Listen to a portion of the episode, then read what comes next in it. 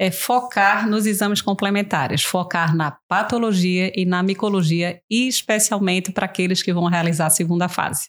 Você acha que isso é importante, Virginia? Ah, com certeza. Se não focar nisso, não passa na segunda fase. passa logo. É, não passa porque a segunda fase, elas geralmente são casos clínicos, né? E aí vai estar tá ali mimetizando o nosso dia a dia. E é o que a gente precisa. Né? Então, normalmente, quando os casos são mais complicados, a gente não consegue dar o diagnóstico de cara, a gente vai precisar dos exames complementares e a gente vai precisar saber também interpretar esses exames, né? Então, saber realmente a micologia, saber ver as lâminas, né? Isso, ver as imagens, é, treinar bastante e a patologia também. Isso é super cobrado. Super. E aí a ideia é exercitar a imagem, não é o laudo, gente. Quem às vezes não é de serviço credenciado ou que não está num ambiente universitário acha que a gente vai dar atenção simplesmente à descrição que o patologista fez a partir de uma biópsia de lesão. Não é assim. Em prova vai estar a imagem. Se vire para saber o que é um infiltrado inflamatório eosinofílico liquenoide, né, com bolha subepidérmica com balonização. Estou supondo que essa doença não existe, então misturei tudo. Mas entenda que você vai ter que visualizar essa descrição e a partir daí fazer a correlação com o caso clínico.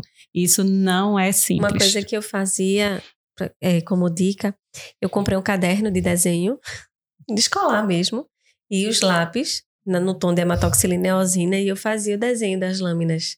Eu olhava, as, é, estudava as lâminas, né, de patologia, né, e aí eu fazia algumas clássicas, eu fazia o desenho de como estaria mais ou menos, tipo mambulose, e aí eu acho que também é uma forma de fixar, estudar bastante imagem imagem e correlacionar e saber o que é que você está vendo. Isso. Não é fazer de conta que eu estou vendo uma bolha se você não está vendo uma bolha. Você não sabe, eu digo, onde é que está aqui o eosinófilo. Não adianta. adianta. Não vai vir com setinhas, com sinal do índio na hora da prova. Aqui é a lesão. Não, vai estar tá lá e você se vira. Então, requer um exercício, requer saber o que é que você está vendo, né, reconhecendo e fazendo a conexão né? Em patologia, em dermatologia, não é, digamos assim, a, digamos, a prova real, né? Ela muitas vezes é descritiva e quem afunila o diagnóstico é o clínico, nós dermatologistas. Então, não ache que vai estar o diagnóstico bonitinho ali pela patologia. Uhum.